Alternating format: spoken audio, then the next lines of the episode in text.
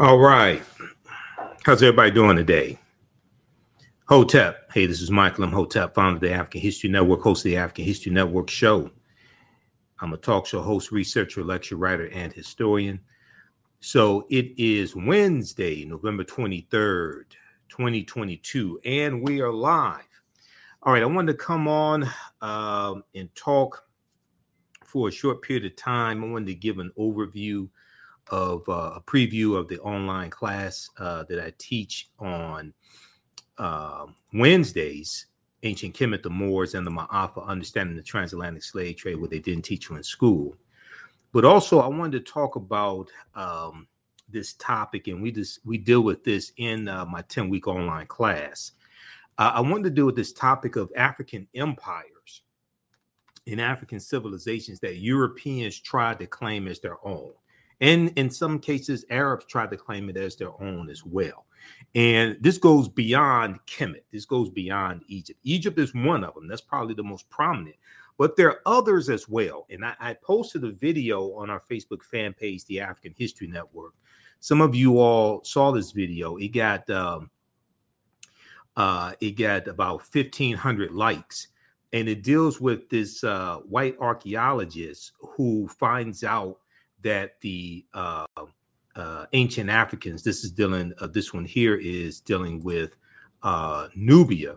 Um, he finds out that the um, ancient uh, uh, Egyptian pharaohs and the Nubians were were black Africans, and he's shocked. Okay, I'm gonna I'm gonna show you that here in just a minute. Okay, but we do a thousands of years of history and what leads up to uh, the transatlantic slave trade taking place in this 10 so we'll give you some information how you could register for it and how you could join us in class uh, today at 7 p.m. Eastern Standard Time. Um, but you're going to learn a lot in this uh, 10 week online course. So, if we look at some of these uh, African empires that Europeans tried to claim uh, as their own, uh, the first one that, that we'll look at would be that of Nubia. Okay. The first one would be uh, Nubia and uh, or Tahesi or Taseti. Okay. And uh, Nubia exists from about 4,500 uh, BCE before the Common Era uh, to 500 AD. Okay. And somebody, E. Verdi says South Sudan like the Egyptian. Yeah. So you're looking at the uh, lower portion of uh, Kemet or Egypt and the upper portion of the Sudan. This is the area that was uh, Nubia. Okay, you're going to have a larger region that's going to be Kush. That's a that's basically a region as opposed to a country. Okay, so uh, let's look at this here, and I'll post. Uh, we have information here in the thread of the broadcast register for the class. Also, visit our website, theafricanhistorynetwork.com, theafricanhistorynetwork.com and uh, you can register for the class right now. Okay, and I'll post the uh, I'll post the information here on the thread of the broadcast as well. The class is on sale sixty dollars, regularly one hundred thirty dollars. It's on sale for a limited time only. Okay, so ancient Nubia or Tas or Taset Taseti, also known as Kush, was a region along the Nile River, located in uh, northern Sudan and southern Egypt located in northern Sudan and southern Egypt or Kemet. It was home to some of the uh, uh, some of Africa's earliest kingdoms, known for uh, rich deposits of gold. Uh, Nubia was a major trading port for luxury goods that came from sub-Saharan Africa, such as incense, ivory, and ebony. Now, the first uh, monarchy of recorded history was established in Nubia.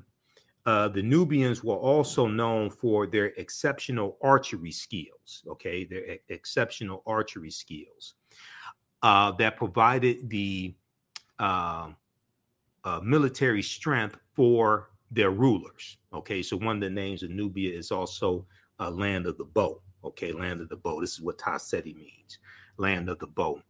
Um, the you'll also hear referred to as Ta-Nehisi as well. The southern portion is uh, Ta-Nehisi, if I remember correctly. Ta-Nehisi. Now, kings of uh, Nubia ultimately conquered uh, and ruled Egypt for about uh, 100 years, for about one century.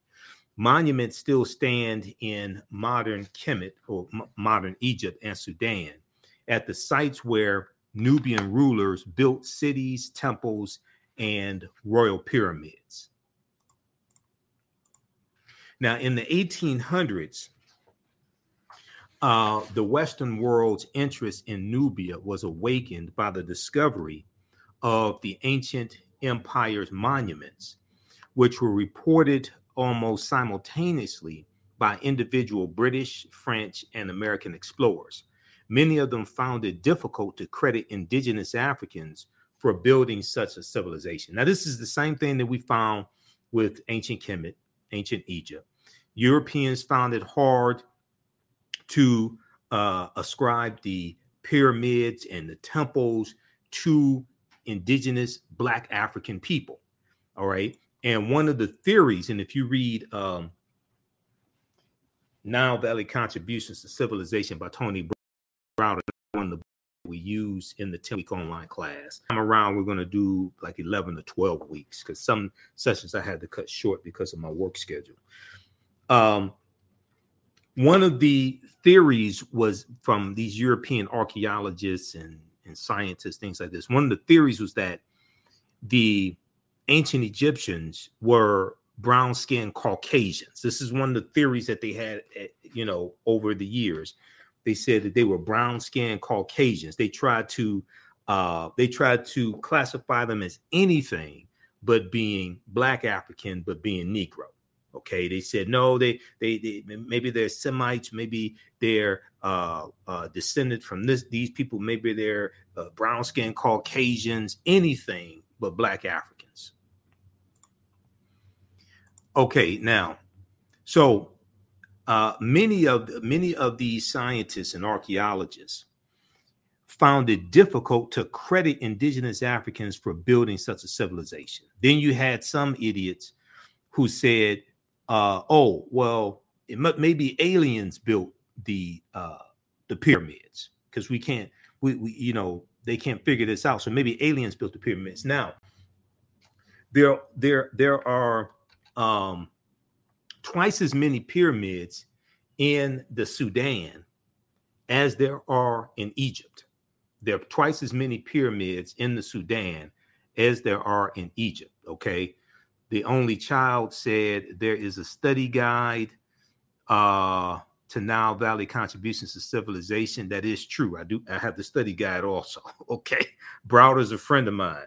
I've interviewed him a number of times on uh, I've interviewed him a number of times on the African History Network show. And this would be the study guide for Nile Valley contributions to civilization. I have that as well. Okay. All right.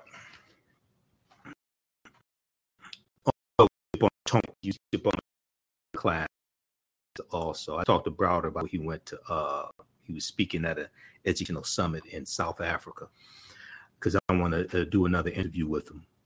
Okay, now let's continue here.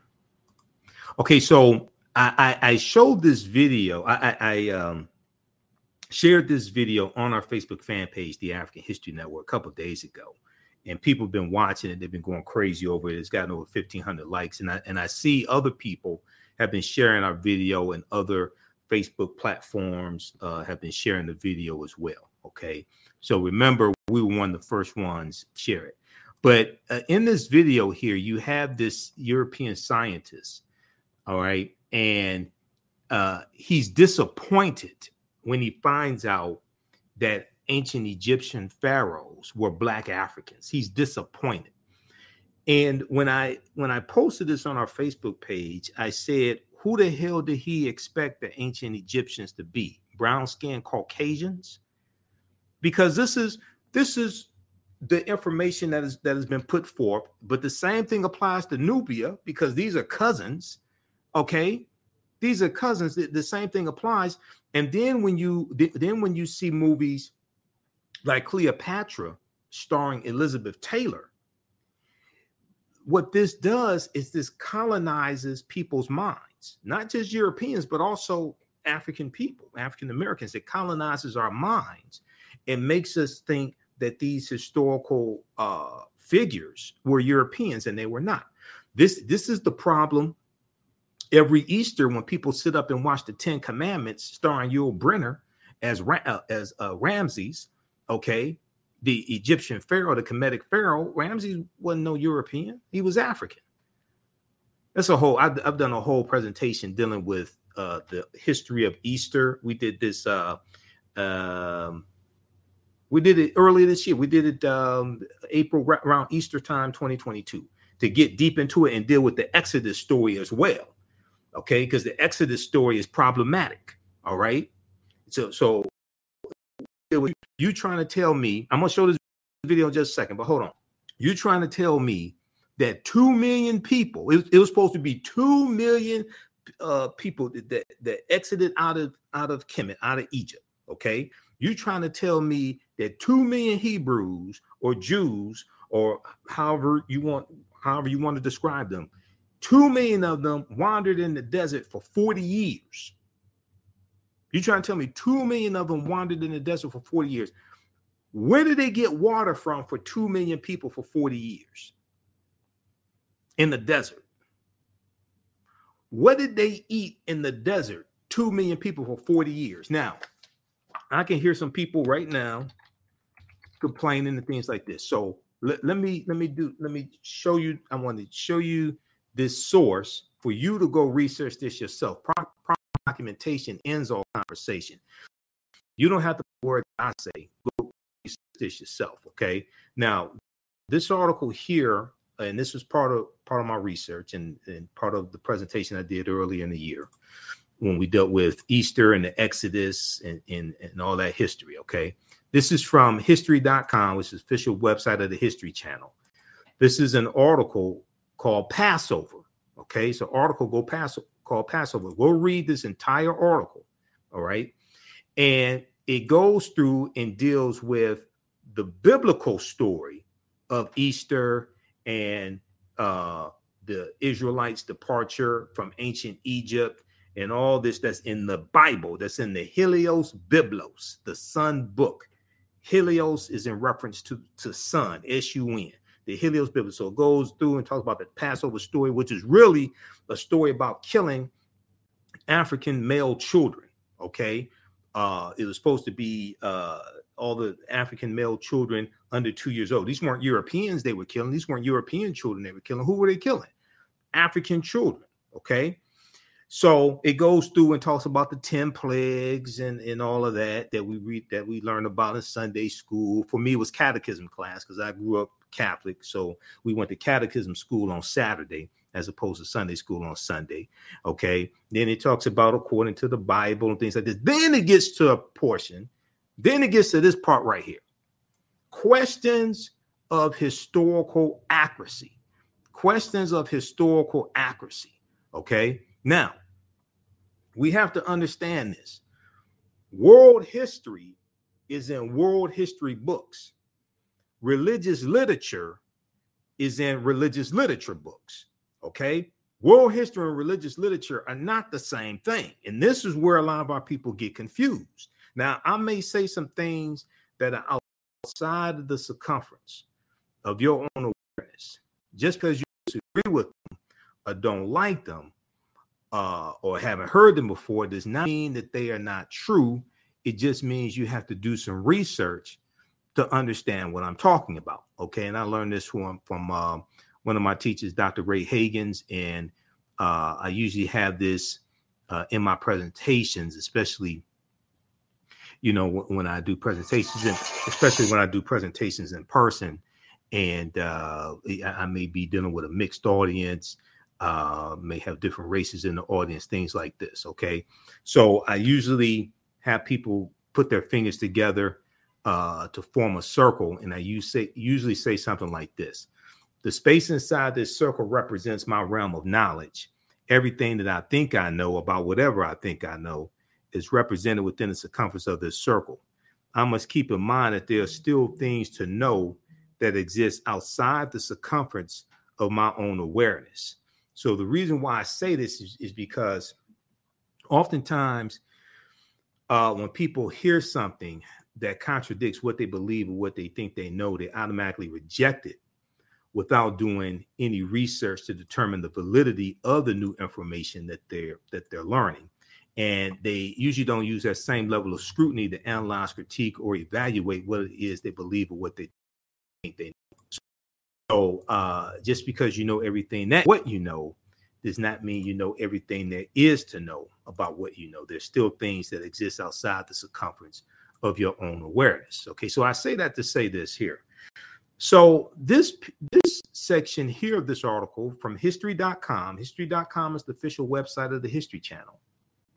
In the article called Passover, it says questions of historical accuracy. Questions of historical accuracy.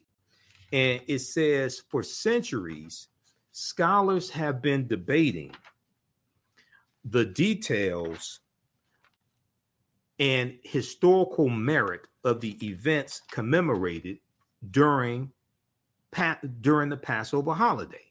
Okay, for centuries,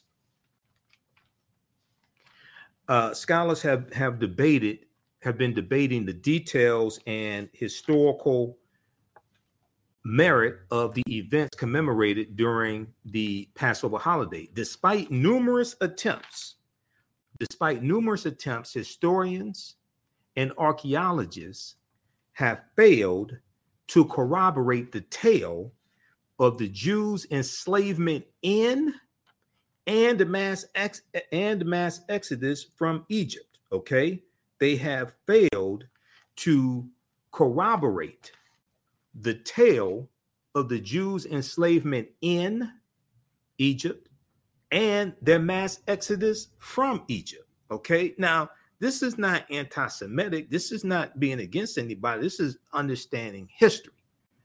Okay. Go read this article. This is not me saying this. This is what the History Channel is telling you. Now, they go on to say, although the ancient Egyptians kept thorough records, no mention is made of an Israelite community within their midst or any calamities resembling the 10 biblical plagues. There is also no evidence of large encampments in the Sinai Peninsula, the fabled site of the Jews wandering, or any sudden fluctuation in Israel's archaeological record that would indicate the departure and return of a large population. You, you realize that 2 million people or 1.5 million or, or a million people wandered around in the desert for 40 years or left a country and then went to another country, you, you understand that would throw off the ecology of that country and, the, and, and, and it will leave archaeological remnants behind, archaeological evidence. Stuff you can't you can't just write something in the history and and and don't realize that people in history leave uh, archaeological footprints. Okay, it, it, this stuff doesn't happen. A hand, it goes on to say, a handful of scholars, including the first century Jewish historian Josephus, which would be spelled with the Y because the letter J wasn't created in 1630 AD have suggested a link between the Israelites and the Hyksos, a mysterious Semitic people, possibly from Canaan, who controlled Lower Egypt for more than 100 years before their expulsion during the 16th century BCE, before the Common Era. Most modern academics, however, have dismissed this theory due to chronological conflicts and a lack of similarity between the two cultures. Okay, so read the, read this full article. Don't just read the part about question of historical accuracy. Read that definitely, because this gets left out when people sit up and watch the Ten Commandments every Easter. Okay, Th- this gets left out of the conversation. But read that full article from history history.com. Okay. Now I want to go back to uh, my point presentation, and these are some slides from the class that I teach also. Okay, the 10 week online class teaching Kemet, the Moors, and the Ma'afa, understand the transatlantic slave trade. Um, and we have a we normally teach this class on Wednesday, 7 p.m. Uh, to 9 p.m. Eastern Standard Time. So I'm teaching the class at our online school tonight, so you can register for the uh, full course. And we do the sessions live. All the sessions are archived and recorded. So you can go back and watch the classes anytime, a year from now, two years from now, you can watch the entire class. Okay, uh, so so here's what happened with uh, this uh, this scientist who didn't know that ancient Egyptian pharaohs were Africans. Uh, let's go here. I'm gonna get this to play. Just a second here.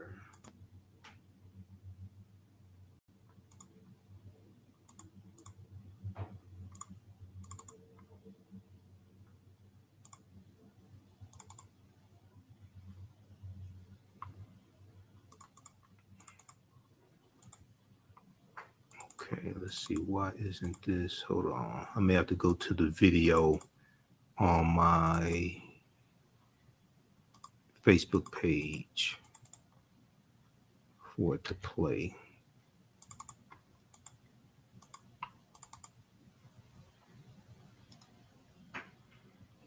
Um, there is a. Okay, let's do it this way. We just pull up on my Facebook page.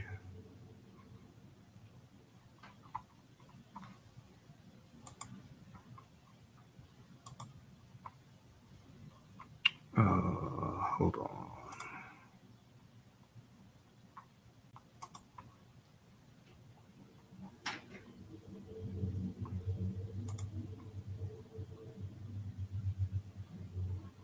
But the CT scan has one more surprise for Alejandro. Shemai's ethnicity. Well, Okay, here, let's play it. Uh, let's play it off of Facebook. they have just told me that uh, Shemai had a Nubian Let me see. Let's back this up.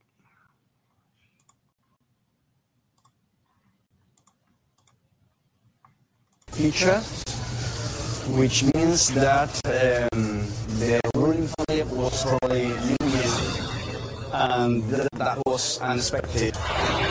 Examining Shemai's anatomy the thickness of his bone and the shape of his nasal cavity, the anthropologists think he was a black African, likely from neighboring Nubia. A huge revelation that challenges the prevailing image of the Egyptian ruling class. We always thought the ancient Egyptian elites were Mediterranean type. And in this sense, Shemaites representing the society of, uh, of the frontier in which different ethnic uh, groups were mixed. At the end, it doesn't matter the color of your skin. Shemai was Egyptian. Okay. All right. So what he said that they thought that the ancient Egyptians were uh, Mediterranean. This is another. This is another way they try to obfuscate the history. Okay, so they try to say the ancient Egyptians were Mediterranean, brown skinned Caucasians, anything but black Africans. All right, I'm going to play this again. Uh, scientists disappointed when he finds out that the ancient Egyptian pharaohs were black Africans, and they they mention Nubia in here as well. Okay, so let me pull this back up, and I tried this. Uh, it it it played um, in PowerPoint. It played in PowerPoint um, before I broadcast when I was testing everything out, but it won't it won't play now. Okay, let's see. Let's go to this here.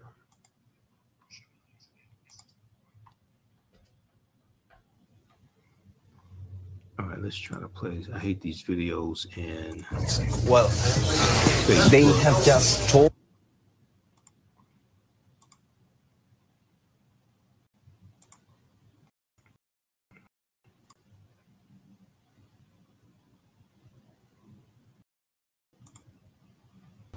The scan has one more surprise for Alejandro.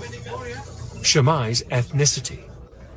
Well, they have just told me that uh, Shammai had a Nubian feature, which means that um, their ruling family was probably Nubian, and th- that was unexpected. Examining Shammai's anatomy closely, the thickness of his bone and the shape of his nasal cavity, the anthropologists think he was a black African, likely from neighboring Nubia. A huge revelation that challenges the prevailing image of the Egyptian ruling class. We always thought the ancient Egyptian elites were Mediterranean type, and in this sense, Shammai is representing the society of, uh, of the frontier in which different ethnic uh, groups were mixed. At the end, it doesn't matter the color of your skin. Shammai was Egyptian. All right. Yeah. So he says he has to admit Shemai was Egyptian. He said it doesn't matter the color of your skin, blah blah blah. Okay. He said they thought the they thought the Egyptian elite were uh, Mediterranean type. Just just more nonsense. Okay, so he got a um, he got a real wake up call with uh, that scientific discovery.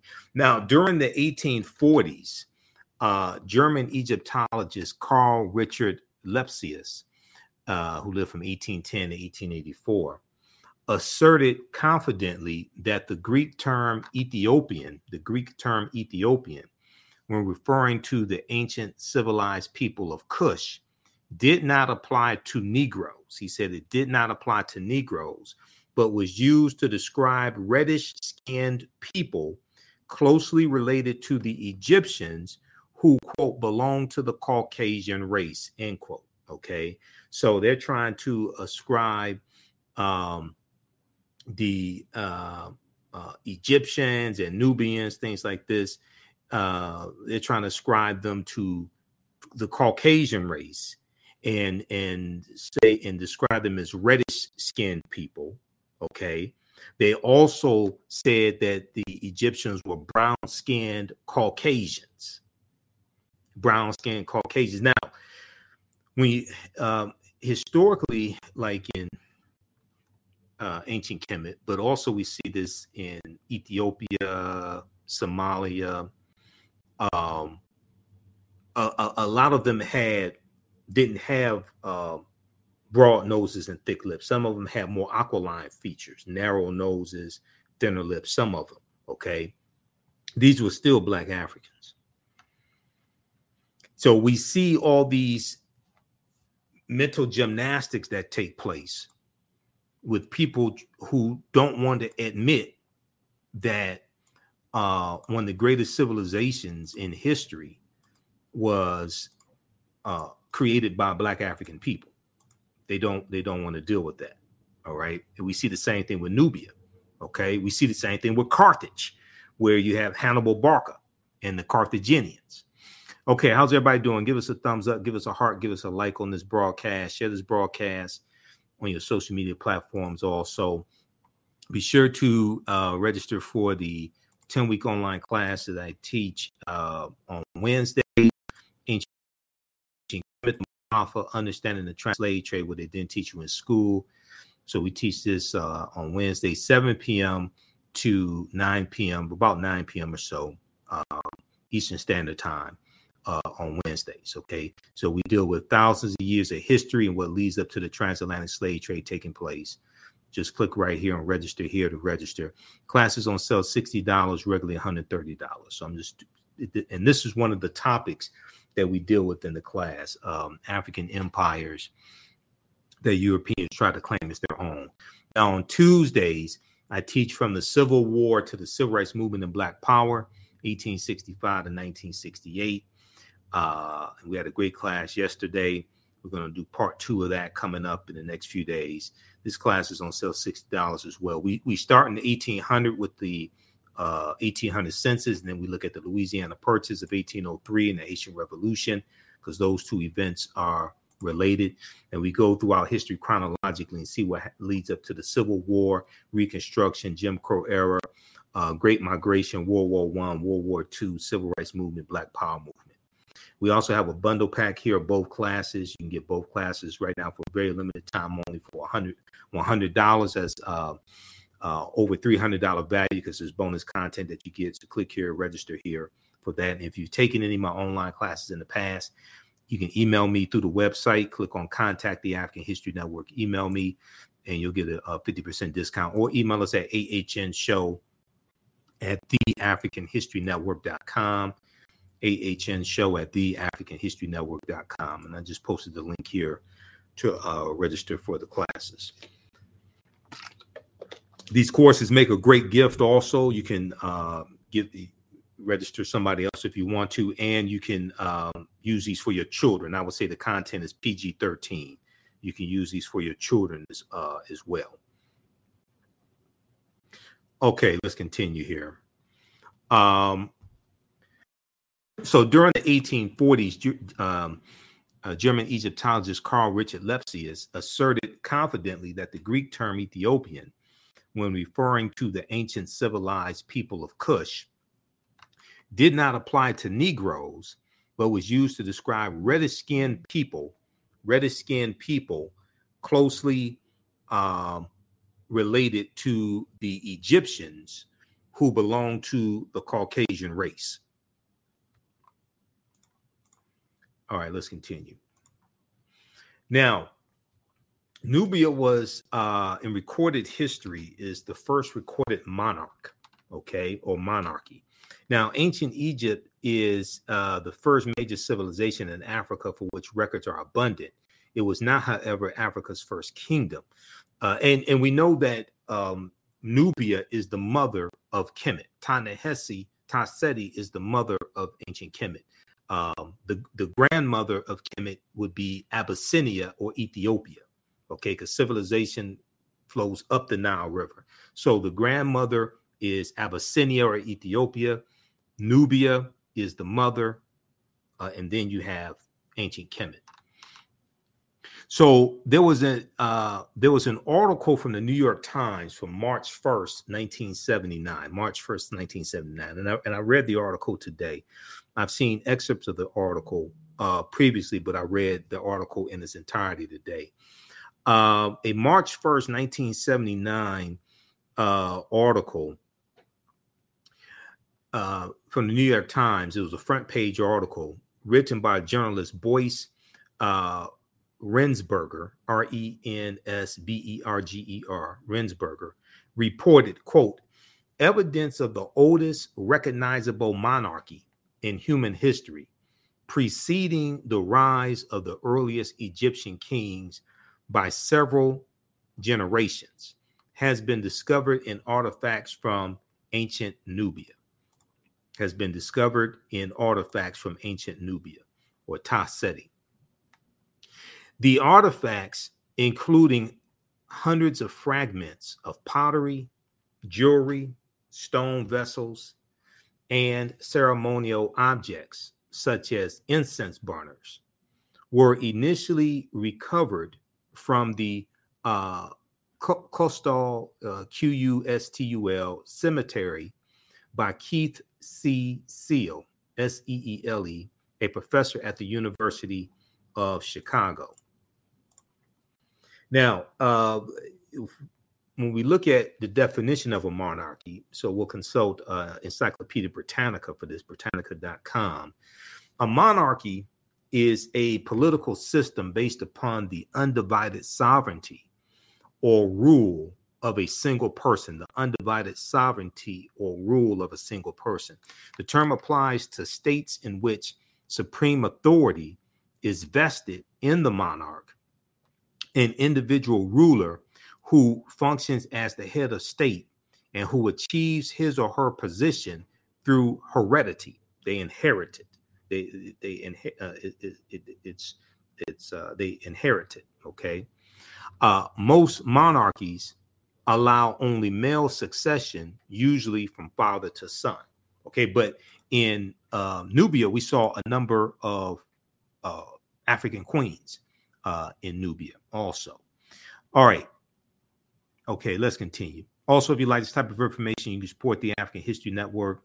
Uh, dollar sign the AHN show through Cash App, dollar sign the AHN show through Cash App, also through PayPal, paypal.me forward slash the AHN show. That helps us keep doing the research, stay on the air, keep broadcasting. We have the information on the homepage of our, of our website as well.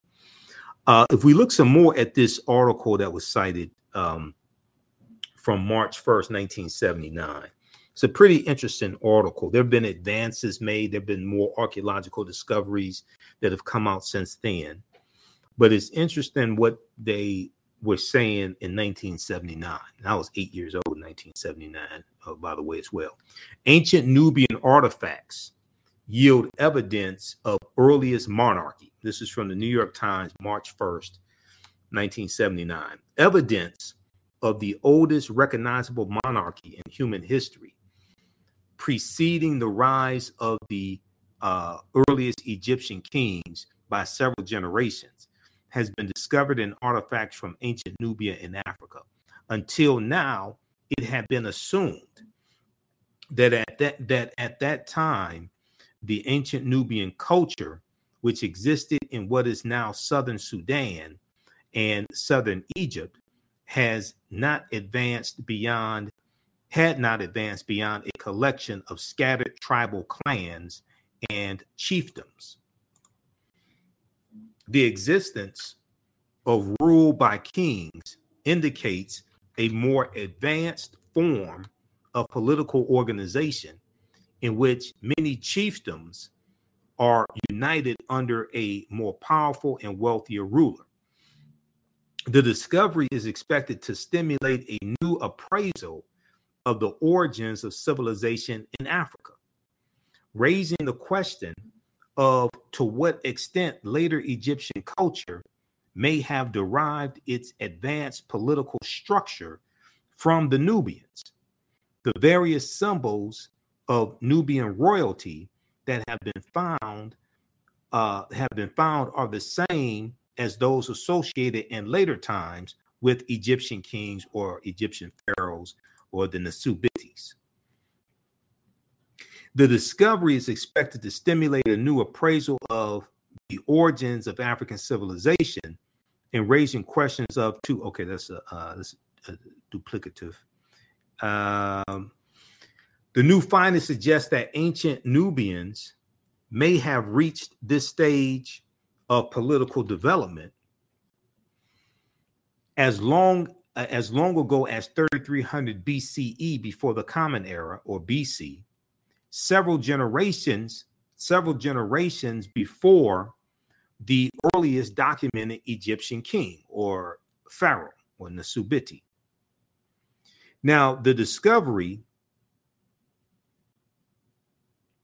the discovery is based on uh, study, uh, based on study of artifacts from ancient tombs excavated 15 years ago Okay. So that'll go back to like 1964 or so. Uh, because this article from 1979, 15 years ago, in an inter uh, 64, 65, in an international effort to rescue archaeological deposits between uh, before the rising waters of the Aswan Dam covered them. Okay, so check out this article here from um, the, the, New York Times, March 1st, 1979, ancient Nubian artifacts yield evidence of earliest monarchy. Okay, now another um, African empire that Europeans try to claim as their own, all right, is that of Carthage. And we'll talk about Carthage uh, in today's class. And when you register for the class, uh, ancient Kemet, the Moors, and the Ma'afa, understanding the transatlantic slave trade at our website, theafricanhistorynetwork.com. and uh, we'll post a link here again uh, so you can register uh, for the course. And we also have the bundle bundle court the bundle pack as well. We get both classes for hundred dollars. This uh, over three hundred dollar value. Because uh, today we'll talk about uh, the Punic Wars and Hannibal Barca and the Battle of Cannae. Okay, so there was a um, on the History Channel. They had a series called Barbarians Rising. Barbarians Rising. This was back in 2015. And Nicholas Pinnock portrayed uh, Hannibal Barca. Okay. Um, and he did an excellent job portraying Hannibal Barca. History Channel's newest documentary series, Barbarians Rising, tackles the fall of Rome over the course of 700 years of invasions.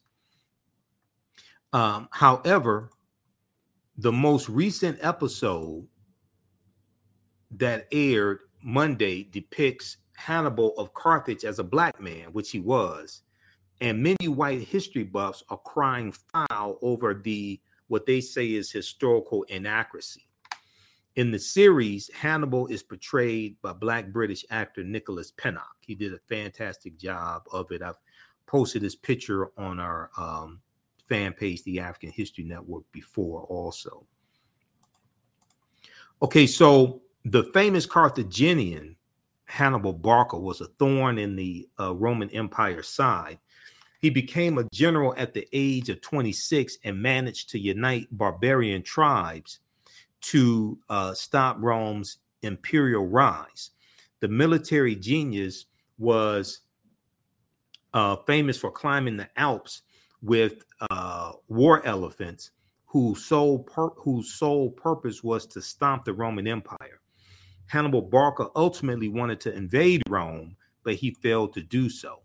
Now there have been debates over the race of Hannibal this debate still continues to this day. It's not much of a debate. Okay. The uh, Carthaginians are descendants of the Phoenicians. Phoenicians are descendants of a larger group called the Garamantes. These are all African, these are black African people. These, these are not Arabs, these are black African people. Uh, check out this article from AtlantaBlackStar.com from June 7th, 2016. It was 2016 that the uh, series came out, uh, Barbarians, Barbarians Rising. History Channel portrays Hannibal as black. White people cry foul over historical revisionism. Okay. And um, Carthage, uh, which exists from 813 BCE to 146 BCE, because Rome destroys Carthage. Okay. Uh, this is another African empire that Europeans try to claim as their own as well. Okay. Um, So Carthage was founded in the 9th century BCE on the Gulf of Tunis from the 6th century BCE before the Common Era or BC. Uh, from the 6th century BCE it developed into a great trading empire. It developed into a great trading empire uh, covering much of the Mediterranean and was home and was home to a brilliant civilization. In the course of the long Punic Wars, which exists from 264 BCE to 146 BCE, and we'll talk about the Punic Wars in um, in class today.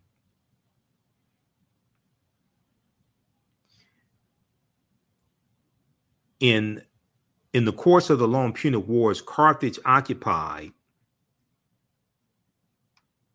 some of Rome's territories before finally being destroyed by its rival Rome in uh, 146 BCE. Now, in his book, World's Great Men of Color, Volume 1, Joel Augustus Rogers, uh, better known as J.A. Rogers, asserts that the Carthaginians were descendants of the Phoenicians, a Negroid people, and that in fact, until the rise of the doctrine of white superiority, Hannibal Barca was traditionally known as a black man. So when we see a a rise in the European phenotype, and um, Europeans are coming out of the Dark Ages, going from the going from the 1300s into the 1400s AD, Common Era. As they start to conquer people's lands and enslave people, extract the mineral wealth out of their land, Europe is starting to rebuild itself. Europe had lost one quarter to one third of their population to the Black Death, the bubonic plague that hits in spurts from 1347 to 1400. So as they as you have a rise in European powers, Spain and Portugal and uh, France and Germany, England, things like this, as you have a rise in European powers, you have a rise in the dominance of European phenotypes. So Europeans start to reinterpret images that were traditionally African. They start to reinterpret those as European. They reinterpret the Black Madonna and Child as as being European. Okay. Uh, and the Black Madonna and Child was worshipped all throughout Europe, and we know that comes from uh, Asar, Aset, and Heru, okay, who the Greeks called Osiris, Isis, and Horus we see Michelangelo paint the, paint the Sistine Chapel, and he uses his aunt and uncle as the uh, image of Adam and Eve, and he paints uh, God as being white. We see um, Hercules was traditionally black, traditionally African. He gets reinterpreted as being a European.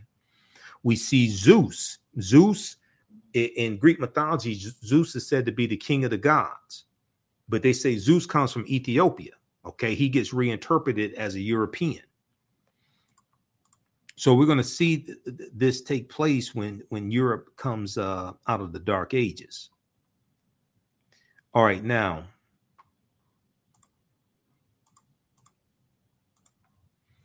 Um, today, many encyclopedias classify the Carthaginians as whites or Semites as whites or Semites, but ancient Greek and Roman eyewitness accounts paint a different picture.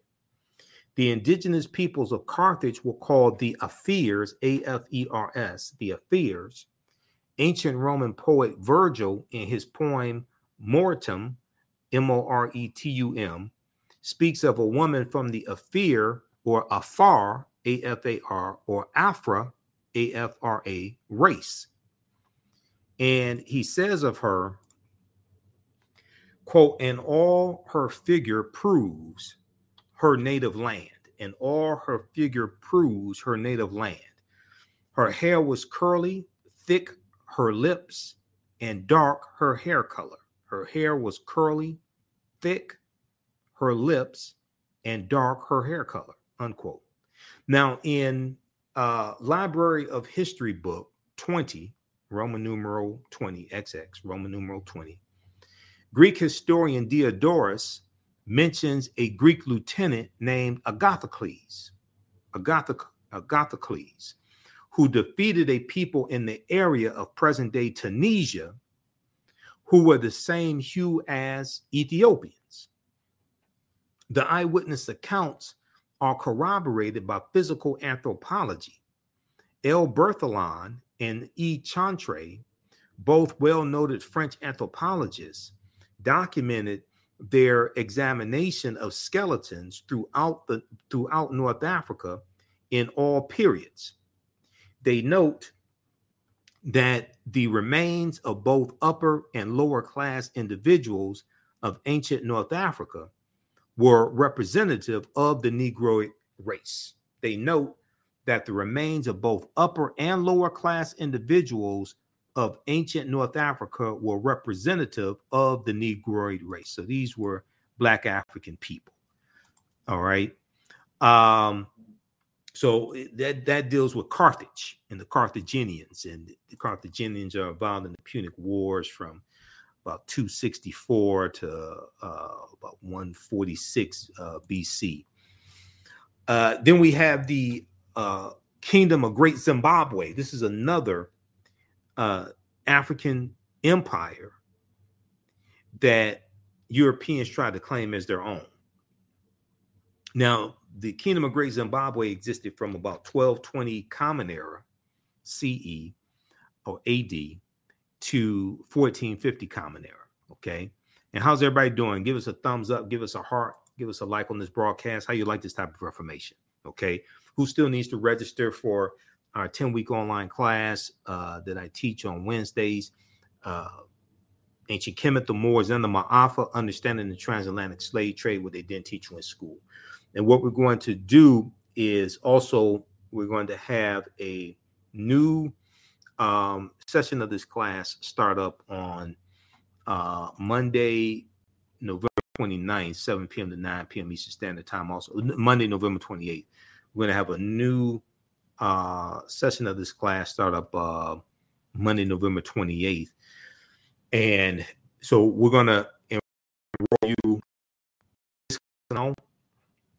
that's coming to an end of two or three weeks, and we'll enroll you in the new class for for one price, for one cost, one admission, one uh, registration cost. So you don't have to worry about paying for both classes. Okay. Um, we'll post a link again here. You can register for the classes uh, right now, and you can join us in class uh, today because we normally teach these uh, 7 p.m. to 9 p.m. Eastern Standard Time on Wednesday. So we'll post a link here, and it's in the thread of the broadcast as well. In the description here of um, the broadcast. Okay, let's continue. We'll be here for a few more minutes. Um, the civilization of Great Zimbabwe was one of the most significant civilizations during the medieval period. Great Zimbabwe is extraordinary because of the magnificent scale of its structures. Its most uh, most striking edifice, uh, referred to as the Great Enclosure, the Great Enclosure, has walls as high as 36 feet, extending approximately 820 feet. Walls as high as 26 feet, uh, 36 feet. Walls as high as 36 feet, extending approximately 820 feet. Okay. Um, the uh, making it the largest ancient structure south of the Sahara Desert. Now, in the 1800s, European explorers, imperialists, and colonizers were stunned by Great Zimbabwe's grandeur and cunning workmanship. So they attributed the architecture to Portuguese travelers, Arabs, Chinese, Persians, or even biblical characters, or even biblical characters, such as King Solomon and the Queen of Sheba. Okay, once again, don't want to give Africans credit for what we do. Okay, and this is uh, what European colonizers and imperial imperialists uh, did. Now, according to the Metropolitan uh, Museum of Art, archaeological investigations conducted during the first decades of the 20th century have dismissed those attributions um, and confirmed both the antiquity of the site and its African origins, both the antiquity of the site and its African origins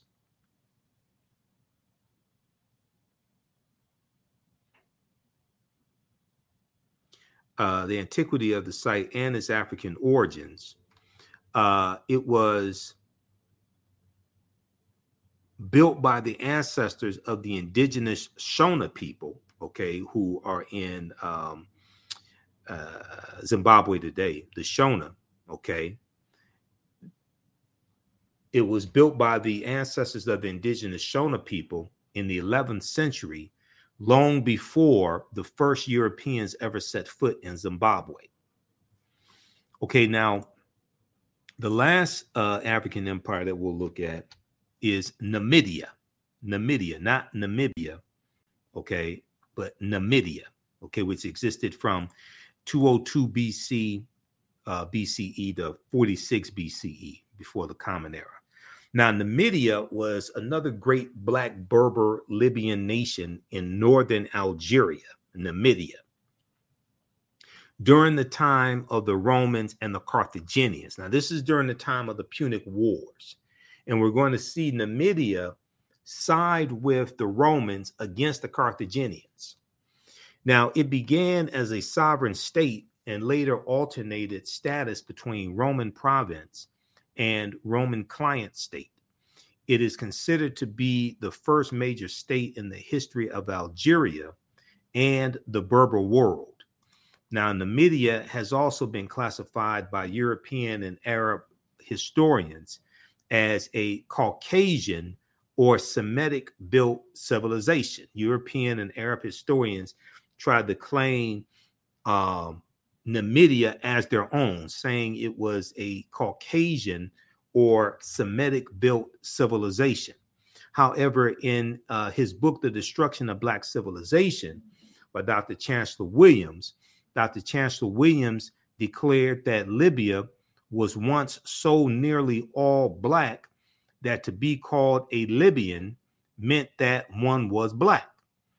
Okay. At one point, Libya was so black that to be called a Libyan meant that one was black.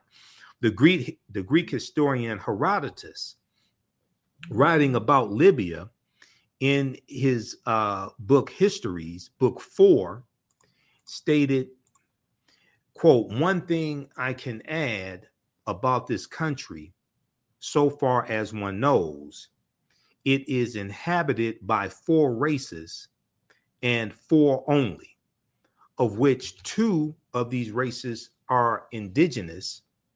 Eh, eh, eh, uh, two are indigenous and two are not indigenous. The indigenous peoples are the Libyans and Ethiopians. The former occupy, referring to the Libyans, occupying the northerly, and the latter the more southerly parts. The immigrants are the Phoenicians and the Greeks. The immigrants are the Phoenicians and the Greeks.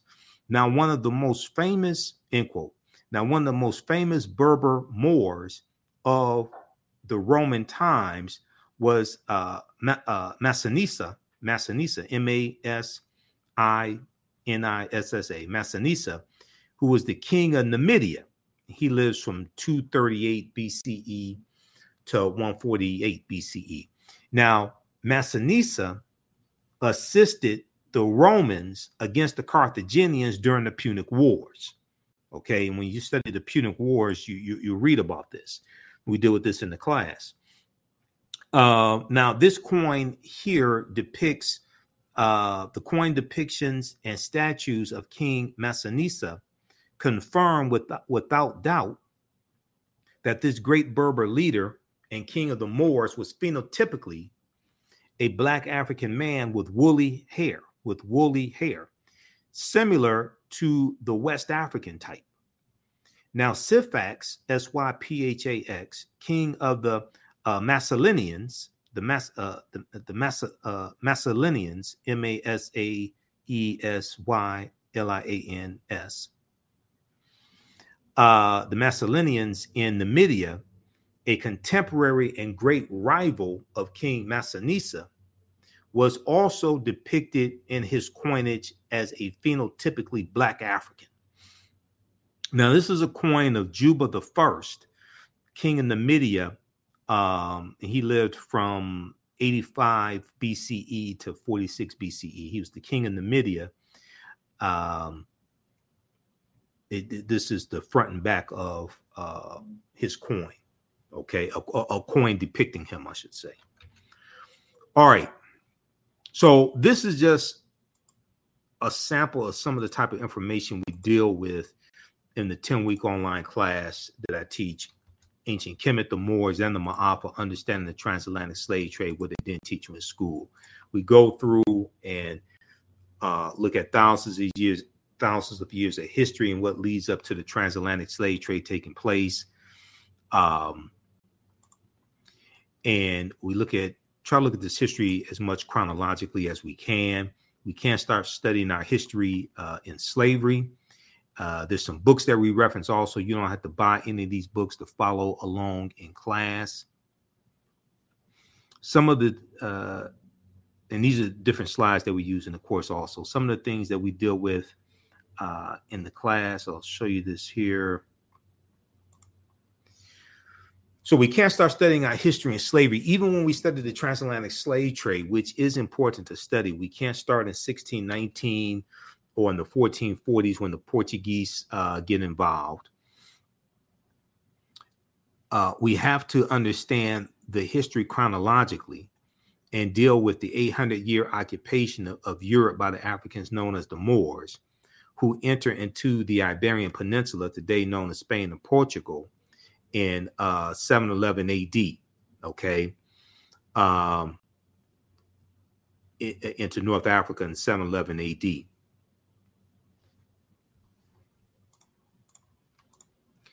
This course not only deals with the transatlantic slave trade, but we deal with thousands of years of history that leads up to the transatlantic slave trade of African people taking place. Now, August 20th, 2019 marked the 400th year anniversary of those 20 and odd Africans on the White Lion pirate ship coming into uh, Virginia. Okay. And uh, in Point Comfort, coming into Point Comfort on August 20th, 1619 in Virginia. Now, that year, 2019, was known as the year of return, as many African Americans uh, were reconnecting and still are reconnecting to Africa and traveling to Ghana in other West African countries. When we discuss the transatlantic slave trade, we have to first understand that African people are the original people of North, Central, and South America and have been in the land we call the United States of America, or what Native Americans call Turtle Island. We've been here in this land at least 51,700 years.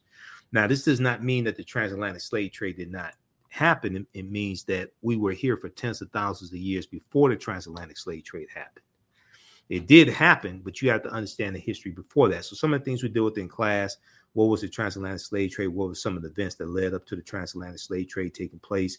What role did Christopher Columbus play? Because Columbus is crucial to understanding the transatlantic slave trade and the spread of it. When did Africans first come to the U.S. as slaves? Did Africans sell themselves into slavery? We deal with that complicated history. Um, we deal with Asar, Aset, and Heru, who the Greeks called Osiris, Isis, and Horus. Links to ancient Kemet, Egypt, and early Christianity, Freemasonry, and the making of America. Um, I, we look at uh, work from uh, Dr. David Imhotep, who's a friend of mine, who wrote the book "The First Americans Were Africans: Documented Evidence." And on page 14 of his book, he deals with a discovery in Allendale County, South Carolina in 2004, where uh, Dr. Albert Goodyear and, and his team discovered 13 different types of evidence that uh, thoroughly document an African presence in this country going back at least 51,700 years ago, at least 51,700 years ago. They found artifacts, architecture, campsites, carvings, Egyptian writings, footprints in lava, genetic M174D haploid groups dealing with DNA and genetics, skull, skeleton structures, and tools. They found 13 different types of evidence, fairly documenting an African presence in this country going back at least 51,700 years ago. And these were the Khoisan, the short statured Africans coming from Southern Africa that they were talking about. Now, this is an article from ScienceDaily.com, which is a scientific website. They have scientific discoveries there, archaeological discoveries. They um, have this article from November 18, 2004, that deals with Dr. Albert Goodyear's discovery. New evidence puts man in North America 50,000 years ago. New evidence puts man in North America 50,000 years ago. Okay. So they give a summary of his discovery. All right. And what they say is, is radiocarbon tests of carbonized plant remains where artifacts were unearthed um, last May along the Savannah River in Allendale County by uh, University of South Carolina archaeologist Dr. Albert Goodyear indicate that the sediments containing these artifacts are at least 50,000 years old, meaning that humans inhabited North America long before the last ice age. So you can go read that entire article that came out November 18th, 2004. And these different archaeological discoveries are coming out every other week. Uh, they're causing the scientists and archaeologists and paleontologists to push the timelines back. Okay, they keep having to push the timelines back. Uh, it's causing them to rethink everything. Now, uh, in October 2012, genetic study published in Science magazine found that the Khoisan in southern Africa are the oldest ethnic group of modern humans, with their ancestral line originating about 100,000 years ago. The Khoisan, formerly known, uh, formerly called by the derogatory term Bushmen, okay, the Khoisan are genetically uh, unique and no other currently known population had separated uh, so early from our common modern human ancestor, according to the report. Now, here's a picture of uh, two Khoisan women as well. Okay.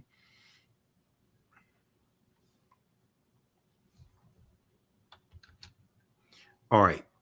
So we go throughout history and look at um, different archaeological discoveries that have come out recently, like this one here on the Greek island of Crete. In 2010, they found stone tools that date back 130,000 years ago, but Crete has been an island for more than 5 million years. And they're saying that this is uh, strong evidence of sailing in the Mediterranean uh, 130,000 years ago. So these these these were African. These had to be African people and, and this shows us sailing at least 130,000 years ago. We look at the lost city of Egypt. There's there are two lost cities of Egypt. Thonis Heracleion, that was built around 8th century BC, that is was swallowed into the sea. Thonis Heracleion, but then also Dazzling Aten, which was discovered uh, in 2021. Okay, Dazzling Aten as well was another lost city. Okay. Um, we'll look at uh, this one. This was a good discovery here out of Morocco, where they found remains of Homo sapiens uh, that date back uh, 300,000 to 350,000 years ago. And this is uh, uh this is over 100,000 years earlier than the previous than the remains that they had that came out of Ethiopia that they said were the oldest remains of modern man that they dated back 195,000 years ago. These here in Morocco date back between 300,000 to 350,000 uh, years ago. Okay. And it shows we were migrating out of East Africa, uh, the Nile Valley region of East Africa, much earlier than a lot of the archaeologists, etc., had previously thought. Okay. So we go through and we look at different civilizations. We go through and, and, and look at this history. Uh, we look at uh, the African influence here in the U.S. We see the Washington Monument is an ancient African symbol called a tekhen. Um, the Greeks called it an obelisk. And we see uh, tekhens in New York City, London, England.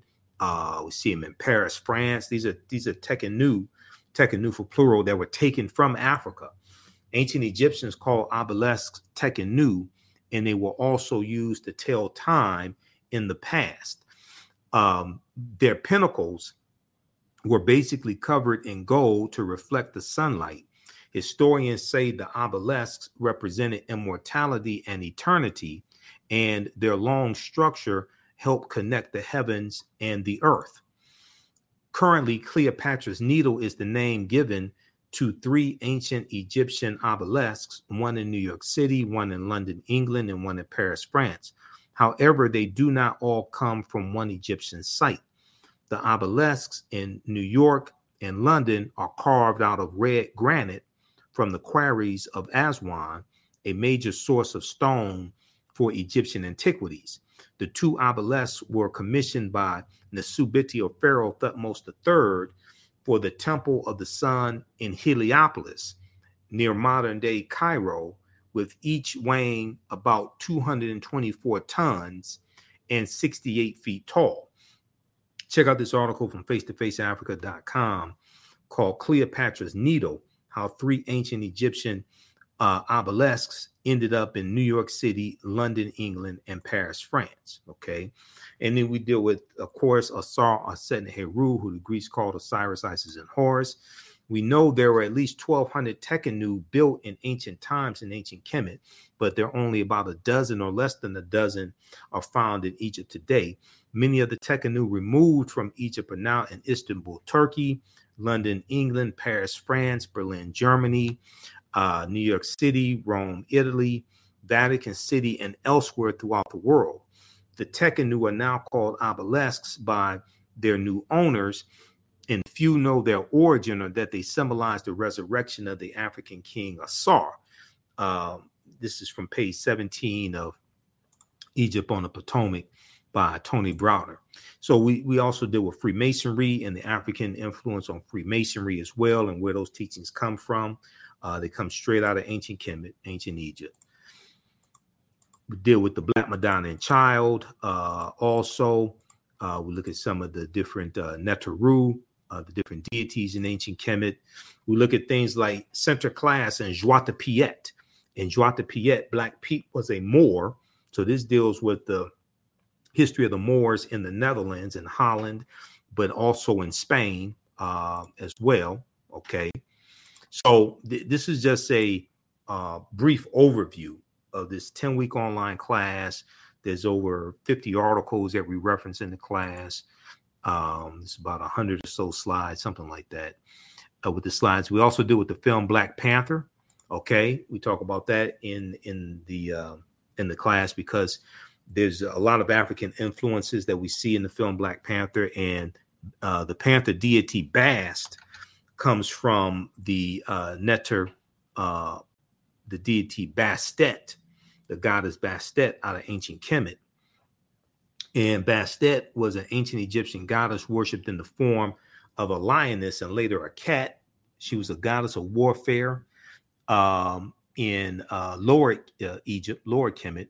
She was worshipped as early as the Second Dynasty, 2890 BCE. So we'll, we'll we deal with that in uh, uh, Black Panther. Um, then we go through and we look at uh, some of the history of the Moors as well and uh, who who were the Moors and the Moors going into the uh, Iberian Peninsula, today known as Spain and Portugal, in 711 A.D. Uh, and they go in 710, led by Tarif, the General Tarif, for the reconnaissance mission, but then go on in 711 AD, led by Tariq ibn Ziyad. And we know where they landed in the Iberian Peninsula. Uh, they named the mountain Tariq's Mountain, Tariq's Mountain, uh, Jebel Tariq, Tariq's mountain, which we call Gibraltar. The, so when you hear about the Rock of Gibraltar, that is a mountain named after an African man, Tariq ibn Ziyad. Okay, and then we uh, look at what leads to the transatlantic slave trade taking place. We look at the Moors losing control of uh, Spain and that last stronghold, Granada, January 2nd, 1492. Um, we look at uh, Christopher Columbus and how Columbus is is crucial to understanding the spread of the transatlantic slave trade. And Columbus never came to the land we call the United States of America. The closest he came here was Cuba, which is 90 miles away. But we're going to see uh, Columbus is, is uh, responsible for the uh, decimation of 12 million to 25 million people. Uh, right Reverend Bishop Bartholomew de las Casas who traveled with Columbus on his voyages, some of his voyages, he estimated that Columbus was responsible for the murder of 12 million to 25 million uh, indigenous people. Now, Dr. David Imhotep, in the book The First Americans Were Africans Documented Evidence, he talks about how 70% of the people Columbus encountered on his four voyages uh, were, were uh, African people. Okay, so then we go through and we look at and we see what leads to the transatlantic slave trade taking place. Okay. Then we go through and, and analyze the transatlantic slave trade as well. All right. So this is a uh, 10 week online class. Uh, we don't give any tests. We don't uh, give any grades. You don't have to worry about that but you're going to learn a lot uh, in this class. How, how do you all like this type of information? Give us a thumbs up, give us a heart, give us a like on this broadcast. How you like this type of information? Okay, you can use this with your children also. I would say the content is P13. It's not overly graphic. I don't do a lot of cursing or anything like that.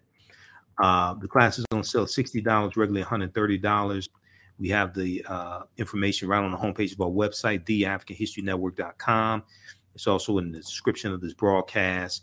And uh, we teach classes normally uh, Wednesday, 7 p.m. to 9 p.m. Eastern Standard Time, and uh, Sunday uh, and Tuesday, 7 p.m. to 9 p.m. Eastern Standard Time. So su- Wednesdays is Ancient Kemet, the Moors, and the Ma'afa, Understanding the Transatlantic Slave Trade. Uh, we do the sessions live. Then all the sessions are archived and recorded. You can watch them on demand anytime. So a year from now, two years from now, you can go back and watch the entire course. Then uh, Tuesdays, uh, I teach from the Civil War to the Civil Rights Movement and Black Power, 1865 to 1968. And we start the class in 18 in the year 1800, and we look at history chronologically.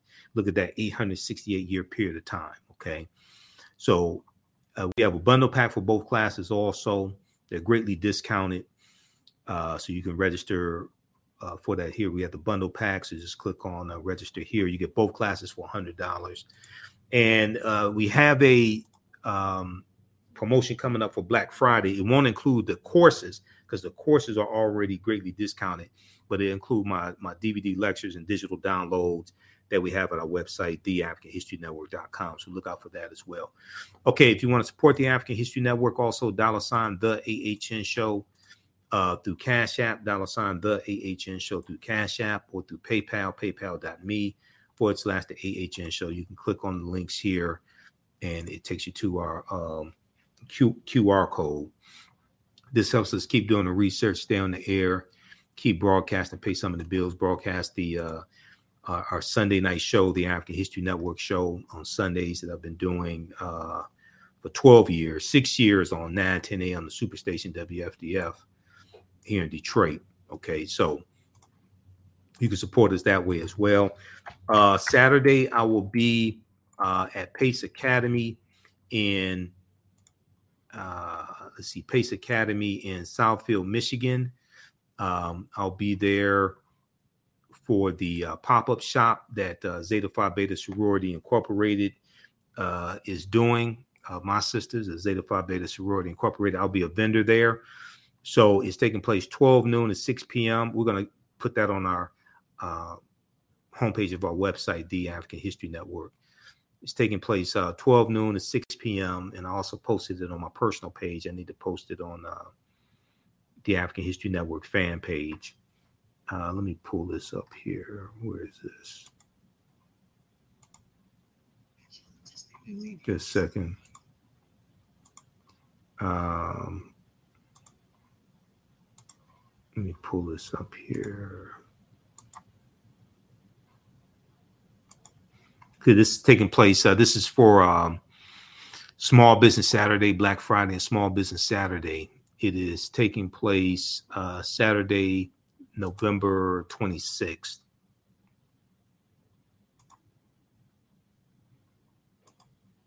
Okay, this right here. Let's flip over to this here. Black Friday pop up shop, Saturday, November 26, 12 noon to 6 p.m. Pace Academy, 23777 Southfield Road, 23777 Southfield Road, Southfield, Michigan. Um, it's a free event, 12 noon to 6 p.m. Come on out, support the vendors. Uh, we'll have a vendor booth there also for the African History Network. So I'll have my DVD lectures, digital downloads, and also we have lectures now available on flash drive as well. So um, we put the lectures uh, on a flash drive and you just load it onto your computer. Uh, so because a lot of people don't have DVD players uh, today. So we have uh, our lectures in DVD in digital download format and um, in uh, on flash drive also. Okay. All right. Look, we have to get out of here. Remember, the African History Network, we focus on educating, empowering, and inspiring people of African descent throughout the diaspora and around the world because right now it's correct wrong behavior. It's not over till we win Wakanda forever. And uh, register for the class, and we'll see you in class. Okay. Peace.